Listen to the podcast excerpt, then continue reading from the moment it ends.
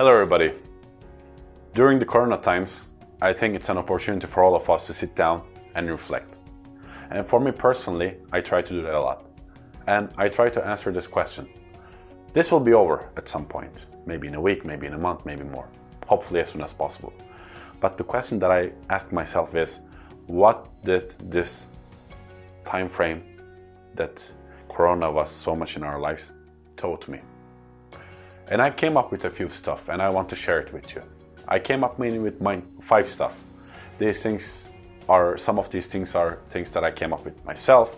Some of these things I came up with inspiration from what my friends said, something I read, something I watched. So the first thing that I'm learning from this process is that we need to slow down. Personally, I think I believe that we are moving on much faster than what our biologies and genetics are used to. And also on behalf of the world, the things we produce, the things we waste, all of this, I think this crisis shows us well that we need to slow down and go on our regular biological rhythm, not with our greed, not with our arrogance. So that's the first thing that I'm trying to learn on my own behalf, that I need to slow down a bit more. Secondly, which is related to the first thing that I said, which we need to slow down, is that the second thing is we need to reflect. We're so much in action, we're trying to produce things, invent things, do things, but we don't spend much time on reflecting. That basically means taking one step back and saying, hey, what am I doing? Are the things I'm doing is truly me? Am I doing things because I want to do them or because people tell me to do so or the society? And are the things I'm doing contributive to my life and more importantly, to the whole society? So I think if we every now and then reflect and meditation and breathing exercises and just spending time with ourselves, listening to our bodies, our minds is a good way to do that. If we spend some time to reflect, I think we will have a better understanding of the overall picture. Thirdly, another thing that I have learned during this process is that we have alternatives, we have options. Of course, I like to go to a museum when I want to see the artwork there. And I enjoy being in a training class or a school when I want to get educated. But we are seeing better and better that to see a museum, we don't have to necessarily go there. We can just go there digitally. There are options in today's world.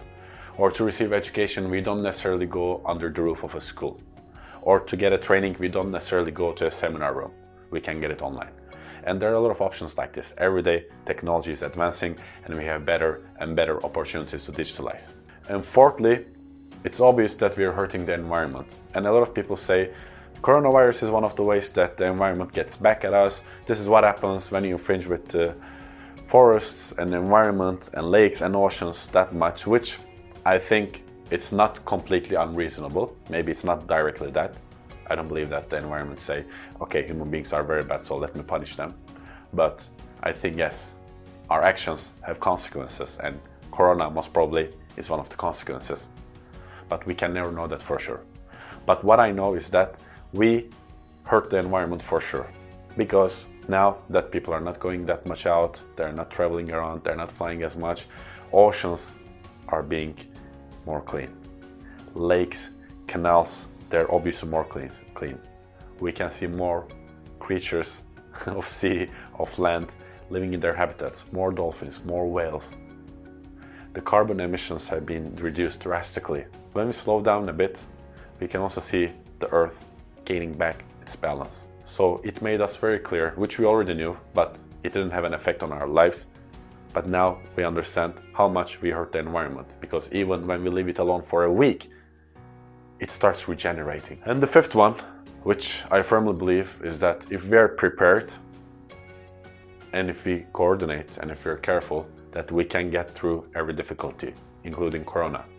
I'm hopeful about the developments in South Korea right now, in China, where the infected people, number of infected people are getting less and less, deaths are slowing down, and people that are getting cured is increasing because of the precautions that they're taking, the tests they're making, the laboratories that they're opening, the hospitals they're constructing. So it would have been much better if you would have prepared all of these before, just in case this would have happened. But we didn't foresee it, or we did not want to foresee it. And we're trying to do stuff before it's too late. And I hope we will manage, the whole world will manage before it's too late. we are being hurt a lot, there's a lot of damage, but I'm hoping that this damage will teach us to be more prepared for the next time because I see when we're prepared and when we coordinate, there's nothing that we cannot get over. And it also helps us to unite. Now, it doesn't really matter where you're from, what is your religion, what is your language.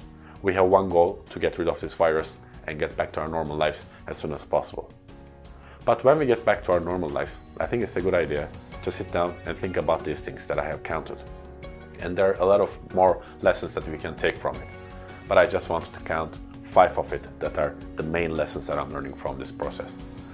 And I'm only hoping, on my own behalf and on everybody else's behalf, that when this gets back to normal, we will not just forget about all this and get back to our regular routine. Thank you very much. If you like this video and my other videos, please subscribe to my channel. I would love to be in touch with you. If you have any questions, any comments, anything that you want to say, you can write on the comment section. Simply write to me on social media, Instagram or LinkedIn. It's my name, Perchin, my surname, Imrek. You will find me easily. Thank you very much and have a fantastic week. And please be careful. Bye bye.